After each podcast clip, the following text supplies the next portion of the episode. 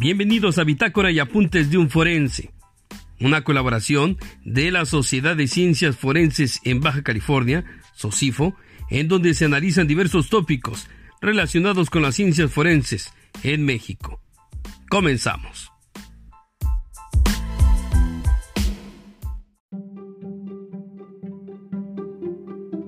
Buenas tardes, muchas gracias por la invitación, maestro Alfredo, ex compañero de servicios periciales, ex coordinador y un gran maestro que nos invitó a, interesarnos por la criminalística. Muchas gracias. Fíjate que en las charlas que hemos tenido aquí con nuestros invitados especiales, platicamos un poquito de ellos como personas, como seres humanos. Estamos regularmente acostumbrados a, hacer algunas charlas y a veces parecieran muy, muy acartonadas, ¿no? Entonces aquí básicamente es la charla, es platicar de tu experiencia y yo la primera pregunta que te haría es, ¿por qué química forense? Eh, pues primeramente estudié la carrera de químico farmacobiólogo en la UABC. Este, recién salidos de la universidad se arma un proyecto este, donde los servicios periciales pues contaba con las áreas principales y estaba el proyecto de profundizar en el área química. Entonces hay una bolsa de trabajo en el 97, fue junio del 97, nos invitan ahí en la UABC con, a un proyecto. En, aquel entonces era director de los servicios periciales, el doctor Irán Muñoz. Entonces nos abren las puertas a ocho químicos y nos dicen, se compró equipo, échenos a andar. Entonces nos, nos motivó como químicos, traemos la, la, experiencia en manejo de instrumental, de equipos este, analíticos y empezamos a estar investigando, yendo a la Universidad de La Joya, eso motivado por el maestro Payares, que fue mi maestro en la universidad. Desde ahí empezó el gusanito de lo que era las ciencias forenses, o en su momento lo pericial. Todavía no estaba la moda de las ciencias forenses como hace algunos años. Y de ahí empezó la, inquietud. Ya ingresando al área de, periciales, pues primeramente nos formamos como criminalistas, ¿verdad? Con aquí con el apoyo pues tuyo, de varios compañeros, y posteriormente pues nos fuimos especializando con las químicas forenses. Fíjate que un poquito de tu experiencia se engloba en qué cantidad de años. Digo, no, no me gusta hacer este tipo de preguntas, pero siempre sugieren las preguntas eh, necesarias, ¿no? Pues poquitos, o sea, ya son 23 años en lo que es en Procuraduría y este y pues prácticamente fue recién salida de la universidad. Ah, así no para acortarle edad, ¿no? Sí, saliendo al año, este, afortunadamente ya te contamos con el título y cédula que ya no los pedían en ese entonces. Y de ahí, este, fueron 23 años, fueron prácticamente como peritos de en general, de criminalística, pues fueron casi lo que son 17 años, 16, que salíamos como todo perito en criminalística. Y ya del 2016 para acá, ya se especializaron las áreas de, en el área de gabinete, que ahora somos químicos forenses de gabinete. O sea, ahora todos los indicios se recolectan y posteriormente pasan a las áreas especializadas para que se procesen. Entonces, en ese sentido, yo supongo que el que trae mayor responsabilidad también en su preparación, en su capacitación y en el análisis de la escena debe ser el criminalista, supongo yo que mi lógica me hace pensar eso, ¿no? Así es, ahora los peritos en criminalística, digo, siempre hemos hecho lo mismo y se sigue siendo lo mismo. La única diferencia es que ahora ellos son los que procesan la escena completamente y remiten los indicios a las áreas especializadas. En el caso de, pues, lofoscopía, genética, toxicología, de química. Correcto. Tenemos el primer respondiente, tenemos agentes que procesan la escena y tenemos a los criminalistas. Así es. ¿Cuánta gente en campo? Bastantes. Entonces, este, queremos suponer que hay un debido procesamiento de la escena eh, de manera minuciosa, meticulosa, en razón de la cantidad de personal que se destina ahora en las áreas de campo. Y luego los indicios son embalados, son remitidos a los laboratorios, llegan contigo y empieza el procesamiento del análisis. ¿Qué, áreas integran el laboratorio de química? El laboratorio de química contempla las áreas de sustancias controladas, de toxicología, cromatografía y de genética. Ahora ya genética, por las mismas condiciones de calidad de, certificación, como se ha venido manejando a nivel nacional, ya se pretende sea un área completamente, este, no, no digo separada, pero sí que se maneje como se maneja la ofoscopía de criminalística, que es una área más al laboratorio de química biológica, a una área especializada, eh, área química toxicológica, área química biológica y el área de química genética. Cuando tú llegas hace algunas décadas, ¿qué encuentras y, y, qué tienes hoy, o sea, dentro de tu laboratorio? En, bueno, hace 23 años que iniciamos... Esta pregunta te la hago porque eh, hace veintitantos años todavía no nacían algunos de los licenciados en criminalística, de los licenciados en criminología, y es importante que conozcan todo el contexto y toda la historia y la evolución de la química forense, ¿no? Aplicada propiamente aquí en Baja California. Hay algo que yo comento, este, doy la, eh, clases este, de la materia de bases de química de la, de la criminalística, toxicología criminal y los diplomados de hematología forense. Entonces, lo, si hay algo que yo les explico a los alumnos es de que la química la van a encontrar en todas partes dentro de la investigación criminal. ¿Qué pasa? Pues tenemos los análisis de pólvora, compuestos químicos. Tenemos este búsqueda en los indicios biológicos, es biología relacionado a lo que es la química. Tenemos reactivos para eh, recolectar o muestrear reactivos químicos. Vamos a una escena, no sabemos qué hay, podemos encontrar que la escena sea completamente tranquila, que no vemos nada anormal, sin embargo hay composiciones químicas que pueden llegar a ser peligrosas para la persona. Entonces sí tenemos que tener nociones de química definitivamente, porque cuántos asuntos tenemos relacionados a la química, envenenamientos, incendios, acelerantes, entonces sí tiene que haber una, una parte del conocimiento generalizado dentro de los criminalistas, ¿no? Al igual que... Como una especie de tronco común, ¿no? Exacto. De ingresar a los servicios periciales, ¿no? Como que debe haber una etapa de, tronco común donde todo el mundo esté en una transversalidad. Sí, es que en realidad lo de química lo tenemos en todas las áreas. si quieres trabajar un, eh, balística, ocupas los métodos analíticos, ocupas ciertos ácidos para el revelado, o en foscopía igual se ocupan compuestos químicos para el revelado de huellas, para muestreos, este, en documentos cuestionados, ocupas equipos analíticos, algunas técnicas para análisis de tintas, o sea, la química viene relacionado a todo esto. Digo, no es un área más importante que la otra, es igual que todas las áreas especializadas, pero la vamos a encontrar en todas las áreas. Te manda saludos Ivek Orozco. Ah, saludos. Este, digo, también abrimos el espacio para charlar con quienes están interactuando y se van conectando. Es importante que nos explicaras esta parte de los avances del laboratorio para todos aquellos jóvenes, digo, a partir del 2008 empiezan las licenciaturas en criminalística, en criminología, y hay una parte que yo le llamo el eslabón perdido, ¿no? de la historia, de la evolución de la investigación forense en Baja California. Ya estamos trabajando en un proyecto específico, muy especial, gracias ahí a, a los consejos del maestro Chiquete, que también está ahí en el, en el área de genética. Un saludo al maestro Chiquete y la verdad que es parte del equipo que hace años iniciamos, al igual que el doctor Jaime Vázquez. Digo, me gusta porque hemos trabajado en equipo, que ahorita vamos a pasar a explicar la importancia de ser compañeros, de trabajar multidisciplinariamente, que eso da buenos resultados. Pero déjame decirte que además que el maestro Chiquete eh, tiene un reconocimiento a nivel internacional, poca gente sabe de esta parte y yo sí quiero aprovechar para utilizar la plataforma y hacerlo el comentario. Es, una, es un profesionista, un maestro que tiene publicaciones en revistas científicas con reconocimiento internacional. No sé si me quisieras ahí ah, dar un poquito más de datos para que no me hable el maestro Payares y luego me diga, oye, te equivocaste en tal fecha. no, sí, el maestro Chiquete, al igual que algunos compañeros de la área genética, hicieron una publicación, tienen dos ya tentativamente para tres, cuatro a salir este, que han estado trabajando con otros eh, especialistas genetistas eh, a nivel nacional y a su vez a nivel internacional.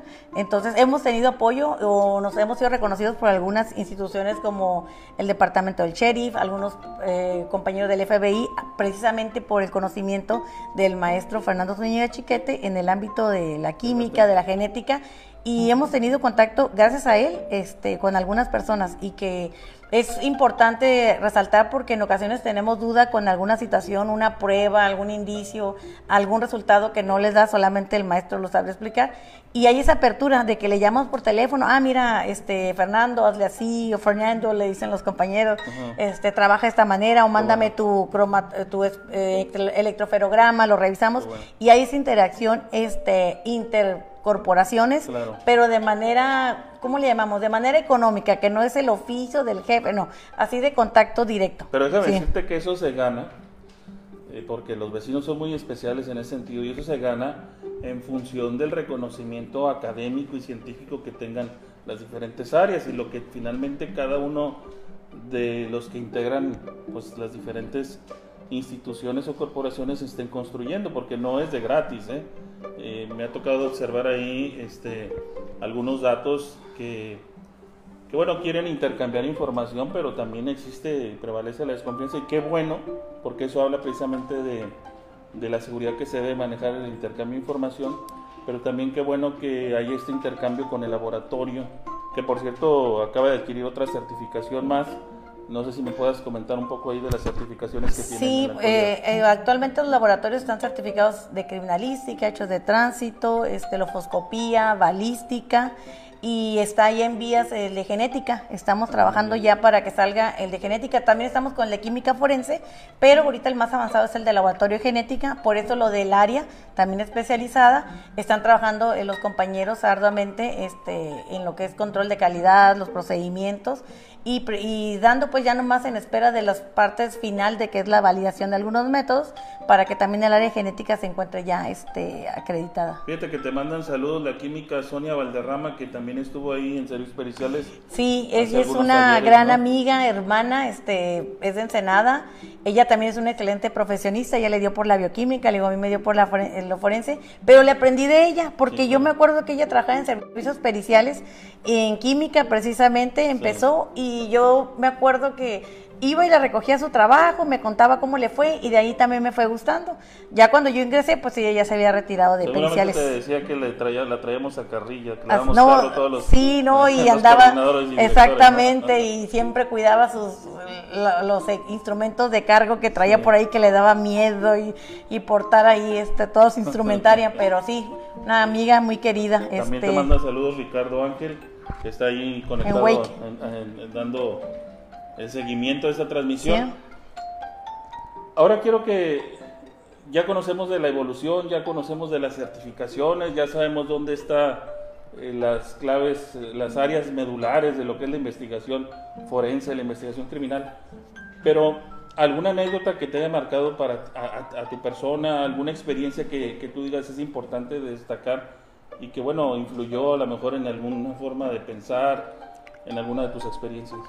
Pues me ha tocado muchas muy buenas, pero las experiencias en cuanto a asuntos, cuando asistíamos a campo, la verdad yo aprendí mucho en criminalística eh, de, la, de, de campo, de asistir, de palpar los indicios, de que tengas la intuición de que por aquí puede ser, pero más que nada es el, el conjunto o el trabajo interdisciplinario que hay. Claro. Yo me acuerdo que tanto que íbamos 2000, por ahí del año 2002 al 2005, 2006, que asistía un criminalista o dos, el químico, el de medicina, había un médico que asistía médico con también, nosotros claro. para apoyar en, la descripción de lesiones, eh, de lofoscopía, que anteriormente era el área 3, área de identificación, y era un- una manera este, multidisciplinaria donde todos aprendíamos. A lo mejor por eso muchos conocemos en general de todas las áreas. Claro. Y ni se diga cuando podi- asistíamos durante las necropsias y eso nos facilitó también a trabajar, a levantar muestras, a saber qué tipo de muestras ocupamos. Entonces, eso era lo, lo que, que, a mí tenías, me... que tenías un horario de entrada y no tienes un horario Así de salida. es, ¿no? antes así era y anteriormente no había manera y no hay por qué quejarse porque si uno escogió esto uno lo aguanta, o Sí, sea, claro. como dicen, si yo decidí Es trabajar me ¿no? tengo que Es aguantar, nada de que me dieron las tres, no, o sea, usted decidió quedarse, usted decide trabajar hasta que salga, pero cuando lo haces con la necesidad de aprender, de saber, Claro, de claro. aportar algo, el tiempo te pasa Así volando, es, así de veras, a mí me dicen, oye, ¿cómo aguantas 10, 12 horas ahí? Pues porque a uno le gusta, Hablando de, hablando de tiempo que se pasa volando, Sí. dice la química, la maestra Tania, que todo está sin novedad, que todo está trabajándose bien en el laboratorio, Bueno, no dice eso, yo, en realidad yo lo estoy escribiendo. Dice que saludos. También el, el químico Rigoberto Berber nos manda un saludo. Química te manda saludos. No, pues ahí mi, también mi coordinador de química, le aprendí mucho. O sea, a lo largo de esos 23 años hemos tenido muchos compañeros, de todos he aprendido.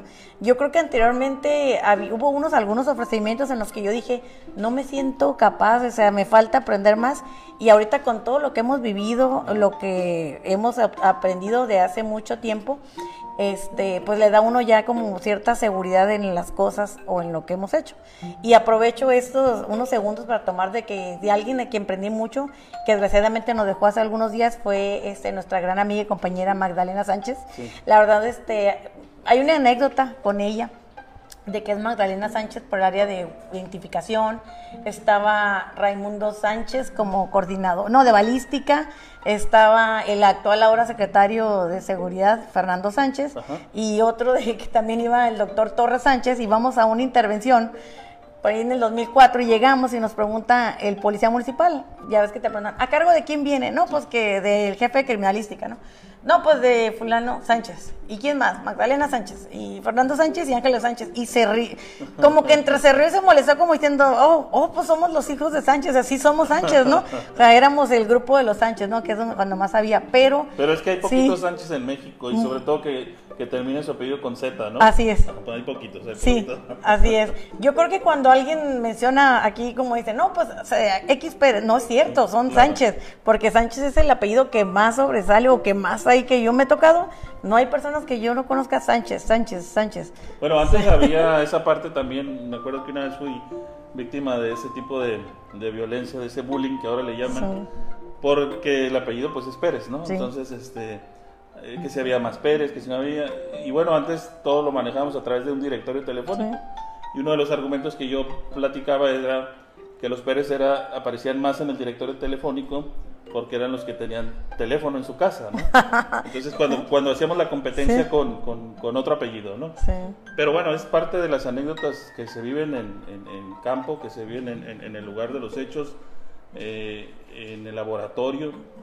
Y yo creo que vale la pena también mencionar ese reconocimiento que le haces a, la doctora Magdalena Sánchez, eh, con quien tuvimos la oportunidad también de recibirla, instruirla, trabajar con ella y por supuesto una amistad. Nos volvimos a encontrar hace poco en una de las universidades de aquí de la, de la región, en la cátedra.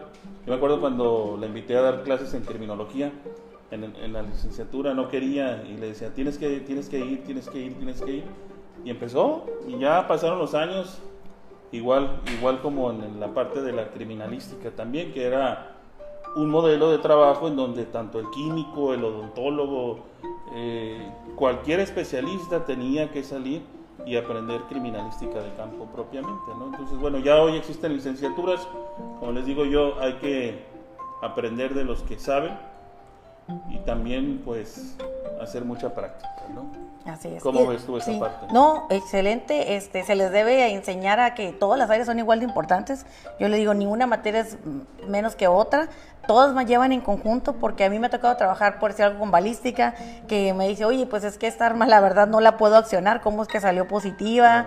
Digo, algún, por decir algún ejemplo, no, en hechos de tránsito, cuando eh, anteriormente se hacían comparativas de, de, pinturas que decías, bueno, es que ese vehículo ya lo encontramos, quiero comparar si fue la misma pintura del vehículo con el que lo arrolló o atropelló a alguien, entonces van áreas, a veces entre las mismas áreas van muy conectadas este, para el tipo de análisis especializados. Fíjate que hablando de hechos de tránsito, invitamos al arquitecto Ana Olvera para el próximo martes, en el martes live que hacen aquí en la Sociedad Forense, ya nos aceptó, también vamos a platicar un poquito con él de su experiencia de cuando lo tuvimos que subir a, a un tren a fuerzas y que ah, en aquel asunto de algunas periciales necesarias que, que se tienen que, que, realizar en un hecho de tránsito y bueno, que nos platique otras anécdotas. Te manda saludos también el señor Francisco Martínez.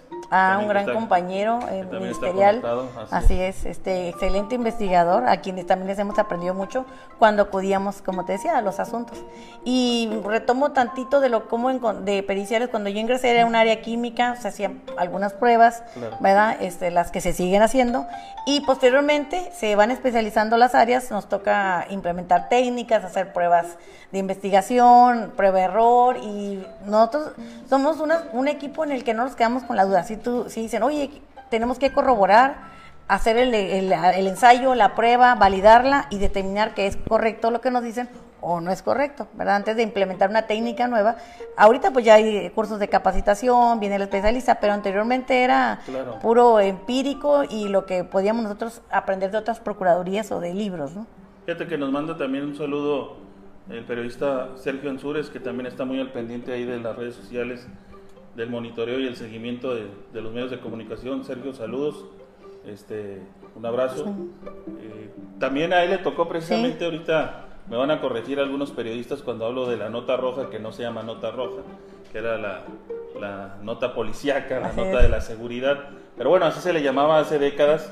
Entonces un día invité a dos, tres periodistas aquí a la charla para hablar de la nota roja y de ahí en fuera me agarraron con ese tema este, y no me sueltan después de dos o tres años que les hice la invitación, que espero que, que vengan a hablar de la evolución de la noticia en el tema de seguridad y cómo ha estado cambiando y que ellos finalmente cómo perciben el tema de la, sí, la parte policíaca, ¿no? Sí, a mí me tocó también. Que también te tocó a ti agarrarte el chongo ahí con uno que otro fotógrafo. Sí, porque le decía yo, oye, o sea, nos tomaban y encima y y luego este, estaban sobre uno y lo entiende uno que hacen su trabajo, ¿no? Pero créanme que es bien difícil que estás trabajando, procesando y alguien encima porque para empezar saber si nos llevamos el indicio como debe ser o las muestras y luego el riesgo de que no sabemos o que estamos recolectando, ¿no? Entonces sí llega uno a veces a tener estrés. o que se les olvidó a uno que otro. Sí. Yo me acuerdo hace mucho tiempo que a dos, tres peritos se les olvidaron este, el equipo. El, equipo, uno que otro indicio, bueno, para no citar muy... Ya no, ni están. Ah, ya no están. Ya ni están, ya, no, están, ya, somos pocos, pero sí, es este, pero es algo que la verdad me, me, me agrada, me gusta platicarlo y la verdad a los estudiantes o quienes están por ingresar de veras este tómenle amor pasión hacer las cosas por el simple hecho de tener satisfacción que se logró obtener algo hay algo que yo les menciono siempre tanto a los compañeros como en clases de que uno está para encontrar este, resultados, nunca pensando en, en, este, en la inocencia o culpabilidad para nada, es simplemente ser objetivos en cuanto a los estudios. Es como cuando uno va a un laboratorio clínico, uno no le va a dar la opinión al médico, ay, mira, vienes bien, va mal, oiga, no, fíjese, no. Al igual que los resultados, se le entregan y ya será el que le corresponda determinar qué pasa. Oye, pero ya andas fijándote ahí, ya te abres el, el sobre de los resultados y entonces ya te vas a, Google y andas haciéndose tu propio diagnóstico. Sí, y, muchos así. Ajá, y atemorizando de tú solo, ¿no? Así es, y muchas veces hay que esperar al especialista que establezca, porque en ocasiones, digo, no podemos abundar en algunos casos, porque eso lo dejo para clases, pero hay cuestiones donde uno dice, oye, es que esto es normal, y hay manera de justificarlo, de, esos, de en, en juicio, que te pregunten y aclararlo, pero no siempre o sea, todo el mundo se, se, asusta o algo, entonces uno emite el resultado y ya en base a otras pruebas periciales, otras condiciones que se encuentran en la escena, qué más se aporta a la investigación o a la carpeta, pues ya puedes establecer cierta condición legal, ¿no?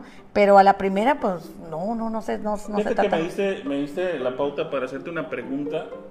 Eh, tú estuviste trabajando en el sistema tradicional y bueno, hoy te toca trabajar en, la, en el nuevo sistema desde la perspectiva forense, desde la perspectiva pericial.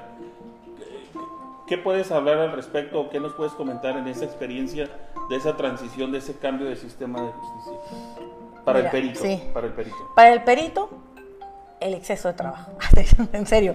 Sí, o sea, se vino abrumante la cantidad de trabajo, este, de, no sé, el de, de, asuntos fue mucho. Pero en cuanto al sistema tradicional, al nuevo sistema, si lo viéramos como debiera operar o debería ser, pues claro que hay mejores condiciones. ¿Por qué? Porque ahora hay un respeto a la escena, ya no andamos todos arriba como antes.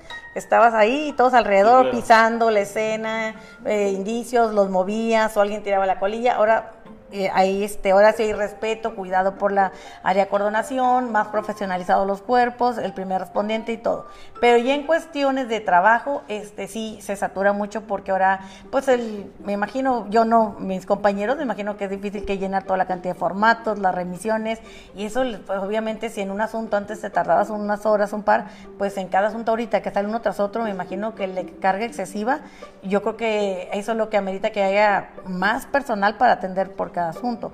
Ahora, los, la cuestión de, las, de los indicios que nos hacen llegar, pues a veces, pues a uno, uno es muy bueno para decir, híjole, no, pues yo hubiera ido y yo recolecto y yo agarro, pero pues así están establecidas las nuevas reglas, pero uno le quisiera, ¿no? O sea, volver a andar en campo, volver a asistir, ¿verdad? Entonces, este, extraño, sí se extraña salir como antes, pero pues así están las reglas. Digo, el sistema pues se supone que es para ser un poco más rápido, ¿verdad? La, la impartición, eso ya depende del, de los operadores del sistema, pero en cuanto a cargas de trabajo sí se incrementó mucho y creo que es a nivel nacional, o sea, sí, no, no me equivocaría decir que eso vino a nivel nacional, no es particular de Tijuana o frontera, zona noreste es generalizado. Tenemos con nosotros contacto muy, muy, este, muy cercano o muy seguido con otros expertos forenses a nivel nacional y es la misma, ¿no? Cuando platicamos de alguna estación es la misma. Oye, es que ustedes allá, el problema forense también de los servicios médicos forenses es igual en todo el país.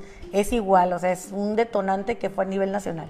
Hay un colapso ahí Así de, es. de, lo que hablan, ¿no? En la parte lo manejaba el subsecretario en su momento de gobernación, que había un colapso precisamente por la carga tan excesiva de trabajo que se tiene y como que hay esa no hay ese equilibrio o esa, esa, parte compensada en mayor personal, infraestructura y tecnología y por supuesto una sobrecarga de trabajo. Entendemos esa, esa parte eh, y yo creo que ha habido una evolución, eh, en esos años ha habido una inyección de recursos a la infraestructura y a la tecnología de los laboratorios no sé si quieres ahí comentar algo de, del equipo. Sí, se han incrementado en cuanto... Nosotros eh, hace ya un par de años o ya para dos años que se adquirió una base de datos. Este, anteriormente los peritos en genética trabajaban pues de manera este, manual haciendo sus, este, sus comparativas y hay una base de datos que se alimenta,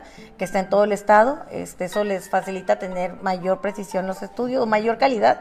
Igual con las áreas de certificación que estamos en proceso, a través de los programas de certificación con la verdad, este, hemos avanzado mucho. Para algunas personas fue renuente al cambio o hacer las cosas con calidad o de manera ya sistematizada, con procedimientos. Eso les ha costado a los compañeros días de, de desvelo, trabajar horas extras. A mí en lo personal me ha tocado también estar asistiendo cada mes a Mexicali por 10, 12 meses, estuvimos trabajando y es, es un extra que das fuera de tu horario de trabajo, pero el saber la satisfacción que vas a cumplir con una norma internacional que te va a, te va a permitir que tus estudios sean calificados como acreditados, con calidad, este, con, con este, las normas ISO, pues eso vale la pena, ¿no? Y que todo el mundo trabaje, hay una certeza en el estudio, en la confianza, por una, una condición a nivel internacional de, de certificación, pues eso es gratificante. Claro. Estamos a punto de concluir maestra, este, no sé si quieres hacer algún comentario adicional a las personas que, que les apasionan las ciencias forenses, a las nuevas generaciones de jóvenes eh, que vienen estudiando en algunas universidades, a los jóvenes que todavía no alcanzan a la universidad, pero ya su tendencia va a ese, ese interés de la, de la comunidad forense. ¿Algún comentario, algo que quisieras agregar? pues que lo hagan como cualquier otra licenciatura, que le pongan las mismas ganas yo hay de todo, ¿no? En algunos, en estudiantes, algunos pues porque si les gusta, otros porque yo yo siempre les pregunto, o sea, ¿por qué estudiaste? ¿Qué quieres hacer de tu vida? Para no tampoco cansarlos o meterme a cosas que a lo mejor no les va a interesar, ¿no? Pero no, es, ya es eh, decirles que, que les interese todas las áreas, o sea, si dicen, es que yo soy criminalista y no quiero saber de química o de balística, no, es que como criminalística tienes que saber todas las áreas. Ya tuvimos un asunto donde había sustancias tóxicas en el asunto de los tambos y todo. Entonces, precisamente tienes que tener nociones de todas las áreas. De hecho, para mí la criminalística sería mucho más difícil que el, un área especializada porque tienes que saber de todas para que sepas clasificar qué indicios vas y, ajá, qué indicios te vas a llevar, qué indicios vas a trabajar o qué o conocer qué el especialista quiere. O sea, es como decir, tú tienes que pensar como el especialista, a ver, me tengo que llevar esto, tengo que aportar esto y llevárselo para que lo analice, o sea, el criminalista es el ojo de todos los especialistas, o sea, es el que lleva la mayor responsabilidad y el de los mayores conocimientos.